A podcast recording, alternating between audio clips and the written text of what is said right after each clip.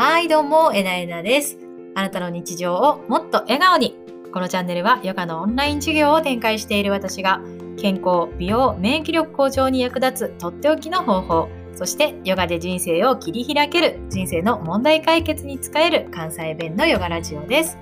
え今日のテーマは全マインドフルネスが圧倒的に生産性を上げる理由3選ということでですね、えー、禅とかマインドフルネスっていうのは聞いたことあられますか？はい、えー、最近ですねこのマインドフルネスっていうのは一番直近ね、みんほそして多くの方が知ってるっていうのは Google がねこのマインドフルネス瞑想っていうのをこう取り入れたっていうのが一番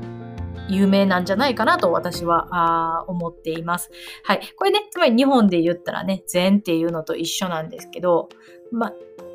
すごくそぎ落として言うと、すごくそぎ落として覚えやすい言葉で言うとですね、今ここ集中かなというふうに、えー、認識しています。今ここ集中。これね、不安になった時とかね、すごいこの言葉、めちゃくちゃ自分を支えてくれるので、覚えておいていただけたら役に立つんじゃないかなっていうふうに思うんですけども、不安っていうのは未来を見てるから不安になるんですね。で、過去の後悔が自分の焦燥感とか焦りっていうのをね、こう呼び覚ましてくるんですね。だから、とにかく今ここ集中なんですね。今この瞬間に何をするか。自分は何をしたいか。これがですね、もう圧倒的に、えー、マインドワンダリングとか自己焦燥感をなくして、ただ目の前の行動に集中できるっていう理由なんですね。はい。このね、焦りと不安が生産性を下げるっていう実験結果、たくさんあるじゃないですか。こんなんね、別に、えー、多くの人が知ってることかと思うんですけど、つい忘れがちなんですよね。日常では。私もよく不安になるんですね。なんでかって言ったら、今事業を立ち上げようとして、やっぱり未来を見るしその未来にどうやったらたくさんの人に喜んでもらえるか、えー、そしてそのたくさんの人が、えー、心地いいような状況にするためには何を揃えたらいいのかっていうのをこうめちゃくちゃ悩みながら迷いながら進めるんですよね。だから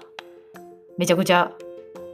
不安を感じるんですけどもそうやって不安を感じて頭とか心がこうちょっと疲れてきてる精神疲労の状態になってきてるなっていう時にスッと思い出すようにしてるのがこの今ここ集中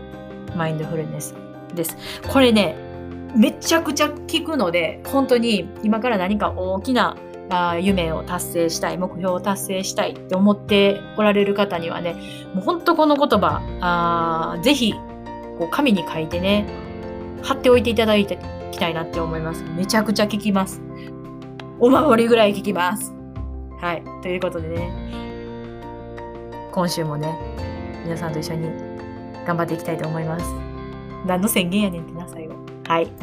今日も最後まで聞いてくださってありがとうございます。面白かったり、ためになる話があったら、いいねや反応よろしくお願いします。毎朝配信していきます。今日も一緒にエネルギー満ち溢れて輝いて過ごしていきましょうね。それでは次回の配信でお会いしましょう。